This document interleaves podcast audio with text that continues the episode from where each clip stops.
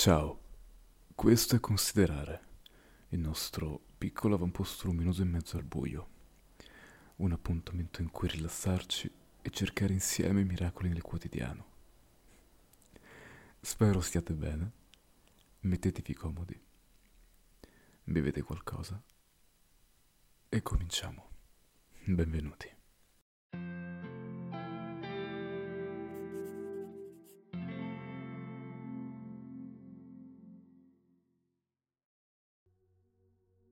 Nella sua poesia, la poetessa Chandra Candiani ha catturato magnificamente, secondo me, il cosiddetto eh, questo immenso non sapere, che è anche il titolo di un suo meraviglioso libro pubblicato da Einaudi qualche anno fa. E le sue parole ci invitano a riflettere su quanto sia vasto l'ignoto e su quanto ancora abbiamo da scoprire. Ed è proprio ciò che vorrei fare in questa puntata. Vorrei esplorare insieme a voi il significato di questa espressione. In che modo si lega alle nostre vite quotidiane e, e come possiamo abbracciare l'incertezza del nostro quotidiano. Questo immenso non sapere. Cosa significa? È un concetto che riguarda la consapevolezza della vastità delle cose che ancora non conosciamo è proprio un riconoscimento dell'ignoto che permea la nostra esistenza. E questo ci porta a chiederci quanto sappiamo davvero e quanto c'è ancora da scoprire. Spesso nella nostra frenetica vita quotidiana cerchiamo risposte concrete, soluzioni immediate, un senso di sicurezza però col tempo sono arrivato a, a pensare che l'ignoto non sia un qualcosa da temere, bensì una cosa da esplorare. E quindi non stare lì a volere una risposta immediata, a risolvere subito il dubbio per scacciare l'ansia, perché non conoscere una cosa ci getta immediatamente nelle fauci di questo mostro che è il dubbio, che è la paura. Ma invece vivere l'ignoto, vivere il non sapere con uno spirito di, di curiosità, Rilke una volta disse, e lo scrisse in Lettera ad un giovane poeta, tu sei così giovane, così al di qua di ogni inizio, e io ti vorrei pregare quanto posso di aver pazienza verso quanto non è ancora risolto nel tuo cuore, e tentare di avere care le domande stesse, come stanze serrate e libri scritti in una lingua molto straniera non cercare ora risposte che non possono venirti date perché non le potresti vivere. E di questo si tratta. Di vivere tutto. Vivi ora le domande. Forse ti avvicinerai così, a poco a poco, senza avvertirlo, a vivere un giorno lontano la risposta. Questa citazione riflette l'idea che il processo di ricerca di domanda e di esplorazione della stessa è in sé la risposta che stiamo cercando. Perché non può esistere la vita, non può esistere l'esistenza, noi non possiamo esistere senza un continuo spirito di ricerca e anche banalmente l'evoluzione dell'uomo. Tutto si evolve appunto perché c'è una ricerca e lo scopo non è mai la risposta, perché alla fine non si raggiunge veramente un qualcosa di definitivo. Pensiamo alla scienza, non si arriva mai alla risposta definitiva, è sempre una ricerca che porta una risposta, ma la risposta alla fine comporta un'altra domanda, da lì un'altra ricerca ancora. E quello che può sembrare un loop infinito, senza senso, è in realtà la vita stessa, è il movimento. Ma partiamo da qui, dalla citazione di Rilke. Cosa significa veramente vivere le domande? Consideriamo un esempio concreto. Immaginate di essere davanti a una scelta di carriera. E forse vi chiedete se dovreste cambiare lavoro o perseguire una nuova passione. Questa è una di quelle domande fondamentali che affrontiamo nella vita, prima o poi, ma può riguardare anche banalmente il percorso da fare, non so, dopo le superiori Fare l'università? Se sì, quale? Se no, cosa faccio? Ed è qui che entra, secondo me, un po' il concetto di questo immenso non sapere. Spesso ci sentiamo in ansia quando dobbiamo prendere delle decisioni importanti. L'ignoto ci spaventa. E ci chiediamo che succede se prendo la decisione sbagliata adesso? E se non so cosa fare? Ecco il punto, non dobbiamo avere paura delle domande senza risposta. Vivere le domande significa abbracciare l'incertezza, cercare risposte attraverso l'esplorazione. La risposta non viene mai da sola. Bisogna vivere la domanda per trovare la risposta al suo interno. Ed è un po' come essere bambini. A me piace in ogni puntata fare una similitudine col mondo dell'infanzia, perché di base credo che le risposte fossero tutte quante lì, ma non avevamo gli strumenti. Adesso che le abbiamo, dobbiamo tornare un po' indietro. ehm, ogni fase della vita ha le sue lezioni e le sue cose da imparare, però se ci pensate, quando si è bambini, lo dico sempre, è tutta una grande scoperta, è tutta un'avventura, è tutto mosso dalla curiosità di chiedere questo cos'è. Magari guardiamo la pioggia e chiediamo questo cos'è, guardiamo un tavolo, un microfono e questo cos'è. A chi non è capitato la prima volta che ha ascoltato la propria voce registrata eh, di sentire qualcosa di, di mistico, di magico dentro di sé? Ed è un po' quella magia lì che bisogna preservare perché poi da lì può aprirsi un percorso.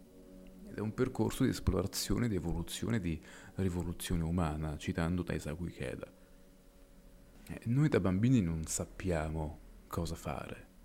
Procediamo per tentativi, ma lo facciamo veramente dal primissimo istante, da quando eh, cominciamo a imparare a parlare e iniziamo a balbettare qualche fonema a caso e poi all'improvviso mettiamo insieme delle sillabe che possono essere mamma, ma noi stiamo semplicemente ripetendo ma due volte perché l'abbiamo sentito e ci sembra facile e, e quindi diciamo mamma oppure diciamo papà, se ci fate caso sono letteralmente due lettere che si ripetono e poi lo, facciamo lo stesso quando gattoniamo.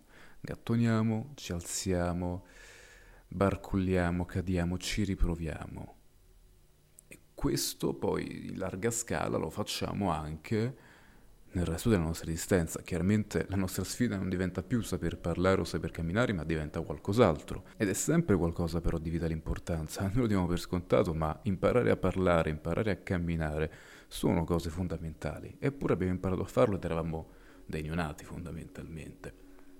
Dobbiamo avere fiducia in noi stessi e sapere che possiamo fare anche altre cose.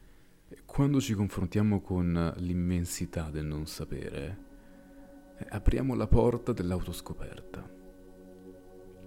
Ci concediamo il lusso di imparare da noi stessi, perché dentro di noi le risposte ci sono. E bisogna avere il coraggio di provarci, anche di fallire, di adattarci e di crescere, di essere un po' come un liquido che si adatta a tutto. Prima parlavo della scienza, un esempio chiaro è proprio l'esplorazione del cosmo. Quando noi guardiamo il cielo di notte, vediamo innumerevoli stelle, e lì ci sono anche pianeti, galassie intere, tuttavia gran parte di ciò che esiste nell'universo per noi rimane sconosciuto. Non sappiamo cosa ci sia davvero oltre i confini della nostra galassia, né se siamo soli. Eppure quell'ignoto non ci spaventa, quell'ignoto per molti addirittura è proprio una ragione di vita, cercare di scoprirlo e vivere la domanda cosa c'è là fuori. E noi tutto questo possiamo applicarlo anche nel nostro piccolo. Rimanendo sul discorso puramente scientifico, magari anche della ricerca medica, ancora oggi non conosciamo completamente la causa di molte malattie. I ricercatori lavorano incessantemente per scoprire nuove cure e terapie, ma spesso si trovano di fronte a un vasto territorio di non sapere. Ma questa sfida stimola l'innovazione ed è un motore per l'evoluzione umana. In un contesto più personale, tutto ciò può manifestarsi nelle decisioni della vita di tutti i giorni. Eh, quando magari ci troviamo di fronte a una scelta cruciale come cambiare carriera o traslocare, trasferirci in un nuovo luogo, magari una nuova città, non possiamo conoscere con certezza il futuro ed è normale avere paura di commettere degli errori, però l'ignoto eh, porta con sé anche delle meravigliose opportunità. Coesistono in quel momento l'ansia che tutto vada male, ma anche quel senso di anticipazione, quella volontà di, di, fare il salto nel vuoto, perché nel salto nel vuoto, in quel vuoto può esserci di tutto, non è un'assenza. A noi non spaventa l'assenza, a noi spaventa, anzi l'assenza molto spesso per noi è molto seducente e confortevole perché l'assenza di sfide, l'assenza di novità, l'assenza di domande è, è la quiete. Però poi la quiete porta alla noia, la noia, come già abbiamo detto in precedenza, in altre puntate, porta uno spirito d'avventura alla creatività e da lì al desiderio di buttarsi nell'avventura. L'avventura comporta il rischio, però appunto quel salto nel vuoto non è un vuoto di assenza, ma è un vuoto molto pieno di tante cose possibili, immaginate. Ed è eccitante sentire tutte quelle possibilità, quelle opportunità. Ed è proprio lì, è in quei momenti lì in cui saltiamo in quel vuoto pienissimo che la vita diventa autentica e soddisfacente per noi. Parlando di esploratori, noi non possiamo dimenticare eh, ciò che fece Cristoforo Colombo, che salpò verso l'ignoto, verso la fine del 400, non aveva la certezza di cosa avrebbe trovato al di là dell'orizzonte, e l'ignoto cos'era? Era un, un oceano infinito di incertezza. Però lui ci andò e scoprì il nuovo mondo. E un altro aspetto del non sapere che per me è sempre stato tremendamente affascinante è quello legato alla creatività. Quando ammettiamo di non sapere, diventiamo noi stessi degli spazi aperti per nuove idee, nuovi approcci, nuove ispirazioni. Ed è un po' come se l'ignoto fosse la tela bianca su cui possiamo dipingere il nostro futuro. Gli artisti spesso affrontano l'immensità del non sapere quando iniziano un nuovo progetto, perché non possono sapere con certezza quale forma prenderà l'opera o come verrà accolta dal pubblico, dalla critica, dal mondo esterno. Questa incertezza però è ciò che alimenta la creatività stessa, perché abbracciando quell'ignoto che gli artisti possono sperimentare, innovare, scoprire nuove forme di espressione. E credo che mm, qualcosa di veramente importante sia non essere attaccati al risultato, alla risposta, in questo caso specifico la risposta del pubblico della critica, ma eh, portando poi il discorso uh, su una linea più generale, non essere attaccati appunto alla risposta alla domanda, come se da quello dipendesse la nostra vita. La vita dipende dal percorso che facciamo e quindi dalle domande che decidiamo di porci e dal percorso che facciamo per trovare una o anche più risposte, perché non sempre c'è una risposta univoca ma non è mai la risposta a dare un senso al nostro stare nel mondo. E ritornando al discorso della creatività, la grande arte ci insegna che le cose grandi appunto sono fatte di domande, di ricerca. Mi viene in mente un disco che vorrei consigliarvi, si intitola Ghost In, che è la crasi fra ghost, fantasma e teen adolescente, è un disco di Nick Cave. Perché cito questo esempio? A parte Uh, Nick Cave è un grandissimo artista, uno dei miei preferiti, e Ghostin è uno dei miei dischi preferiti, penso sia un capolavoro, ma Ghostin è in sé ciò che penso sia la natura dell'arte e anche della, della vita, cioè la ricerca. Perché cosa fa Nick Cave in questo disco? Nick Cave perde suo figlio, suo figlio adolescente, che precipita da una scogliera e muore. Ed è un dolore immenso, per lui, per, per la sua famiglia. E l'unico modo che lui ha per dare un senso a quel, a quel vuoto enorme è scavarci dentro, quell'ignoto che è la perdita di un figlio, un qualcosa che un genitore non, non va a pensarci, non pensa che il proprio figlio adolescente morirà e che non potrà vederlo crescere, realizzare dei sogni, si ritrova in una vita nuova, una vita che prima non aveva minimamente contemplato.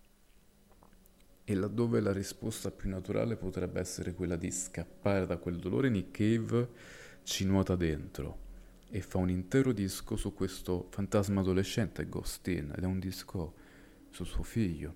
E lui dice questa cosa in un libro molto bello pubblicato dalla nave di Teseo, uh, Fede, Speranza e Carneficina, in cui parla di questo disco e dice che lui ha una convinzione che vorrebbe nessuno gli andasse a contestare perché sa che è molto fragile ma è anche una delle poche cose a cui ancora si aggrappa, ovvero che suo figlio sia lì in quel disco. E al di là di quello che si può pensare se sia vero o meno, quello che fa Nick Cave con Ghostin è l'esempio, uno degli esempi più belli e più importanti secondo me della, dell'affrontare il vuoto, l'immenso della, di ciò che non sappiamo. Scavarci dentro e trovarci un senso. Qualcuno potrebbe obiettare che sia un senso artificiale perché siamo noi che diamo delle libere interpretazioni della realtà. Il punto è che di cosa parliamo quando parliamo di realtà?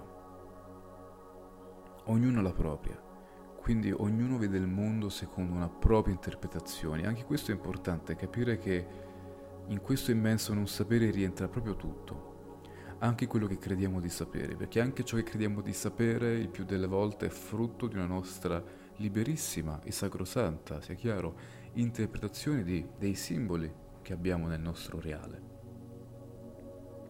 Le idee che abbiamo sull'amore, sono interpretazioni date dalle nostre esperienze, dalle nostre idee, le opinioni che abbiamo sulla società, eh, di giusto e di sbagliato, sulla morale, sono tutte interpretazioni, ma anche lì c'è, c'è un campo molto vasto di ignoranza ed è per questo che non bisogna mai, secondo me, arroccarsi nella propria torre d'avorio delle proprie convinzioni senza mai metterle in discussione la cosa più bella che una persona possa fare è cambiare idea.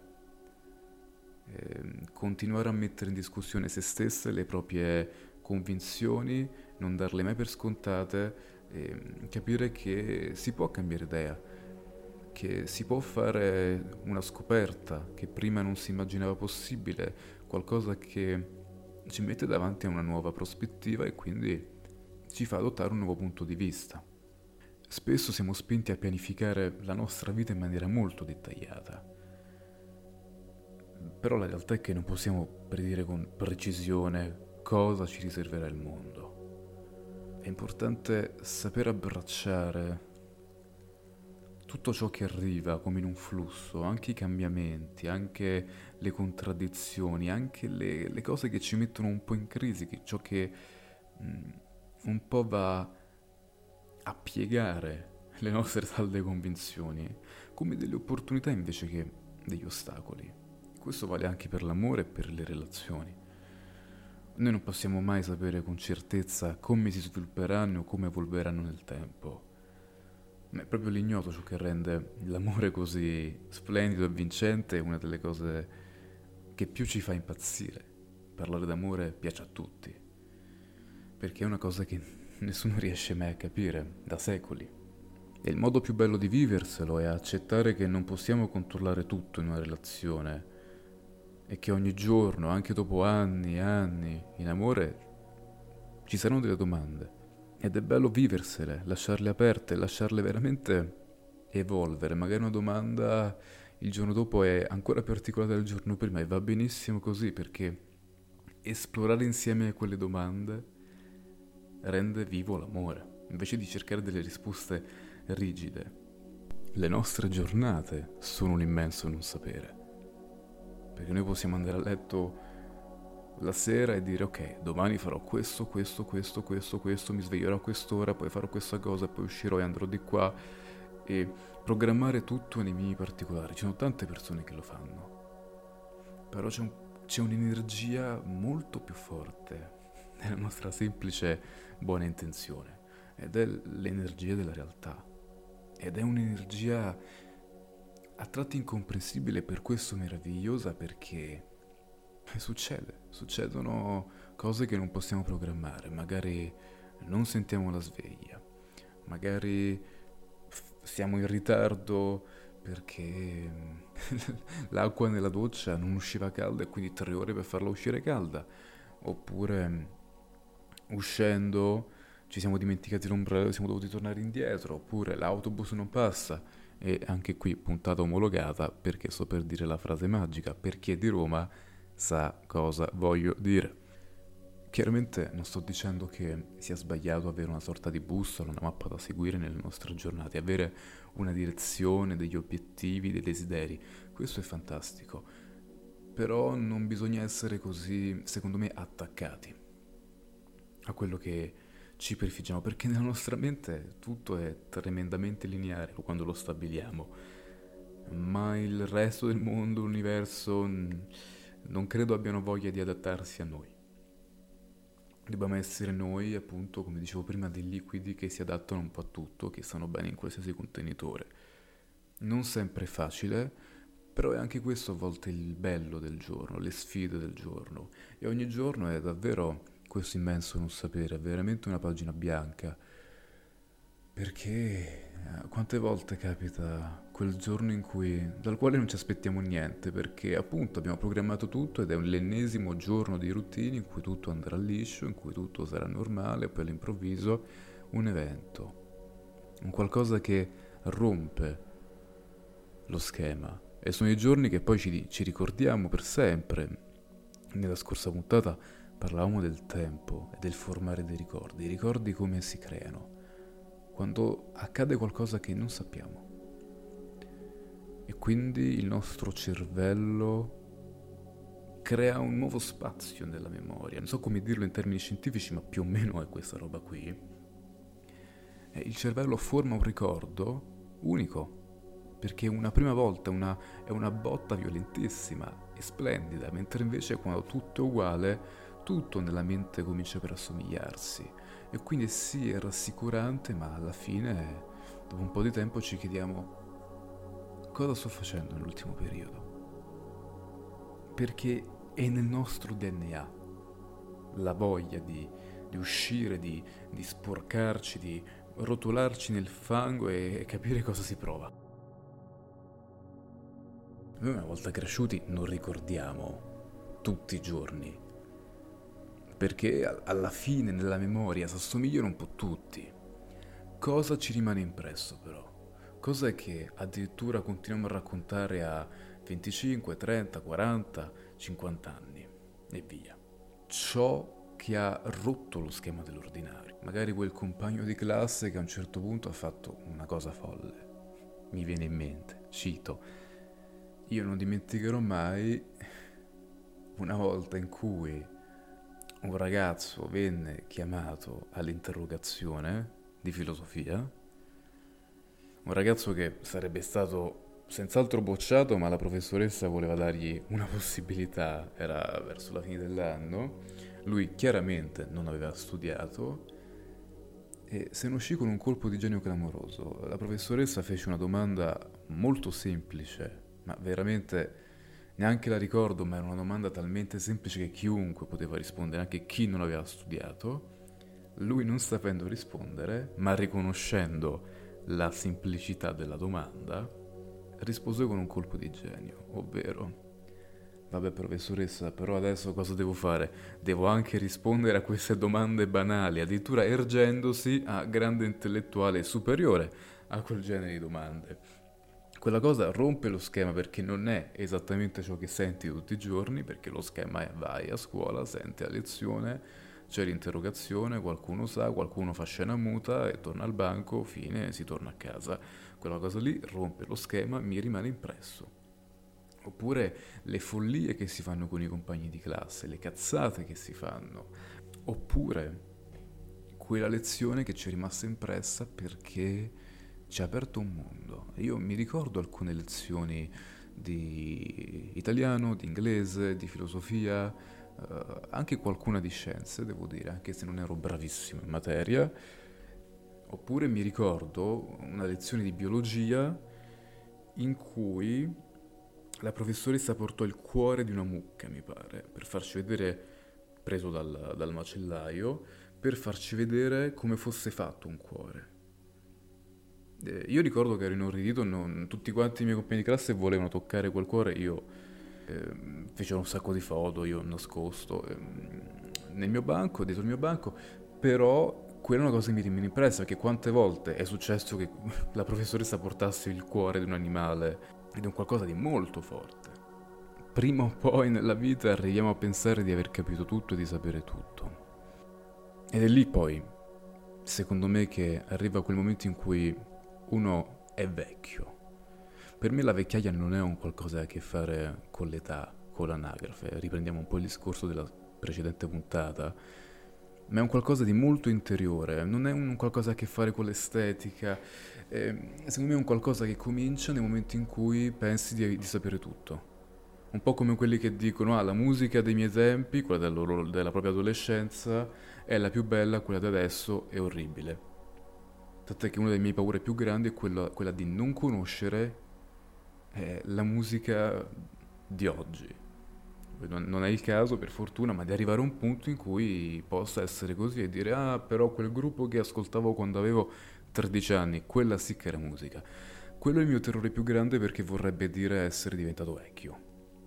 Perché vuol dire essere diventati burberi, vuol dire essere diventati chiusi, mentre invece essere vivi significa apertura, un'apertura per fare entrare la vita. Nel momento in cui si chiude, la vita non entra più e si muore, ogni giorno di più, interiormente si muore. E si diventa vecchi, si diventa aridi, si, si rifiuta tutto ciò che è nuovo, si rifiuta l'avventura, si rifiuta la curiosità. E la curiosità è ciò che personalmente io associerò per sempre all'essere giovani, perché è un qualcosa di così infantile, lo dico sempre, ma è, è quello che contraddistingue l'essere giovani, l'essere vivi dall'essere vecchi o dall'essere morti. Perché la curiosità è la benzina per il nostro motore che ci permette di metterci in movimento e di evolverci. Senza curiosità rimaniamo fermi. E quando si è fermi non si è più degli esseri umani, si è un soprammobile. Ed è per questo che non sapere qualcosa è la più grande benedizione ed è ciò che dobbiamo augurare. Dobbiamo augurarci che sia sempre così nella nostra vita, che ci sia sempre qualcosa che non sappiamo, sempre una cosa più da imparare.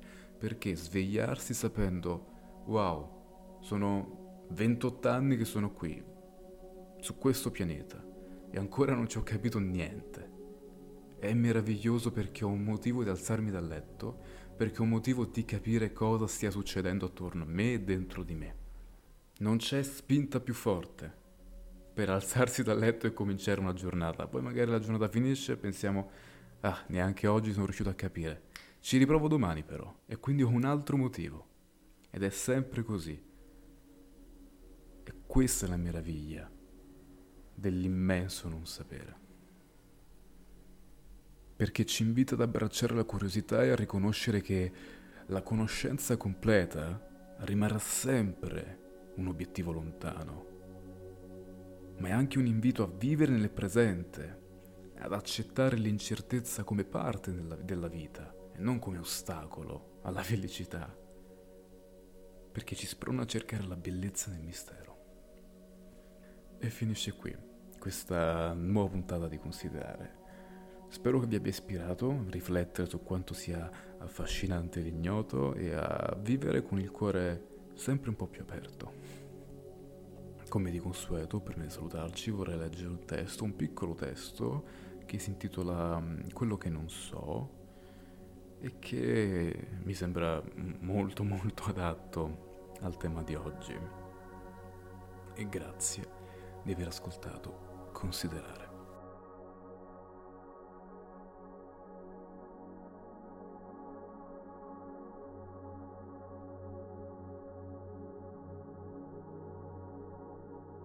Quello che non so è una neve che non cade, rimane sospesa. È una lucciola che sfugge, luminosissima, ma che si lascia avvistare per mettermi in movimento. Non è il futuro, ma decifrare il tempo dell'infanzia, che è l'eternità di Dio. Quello che non so mi chiama dall'oltre.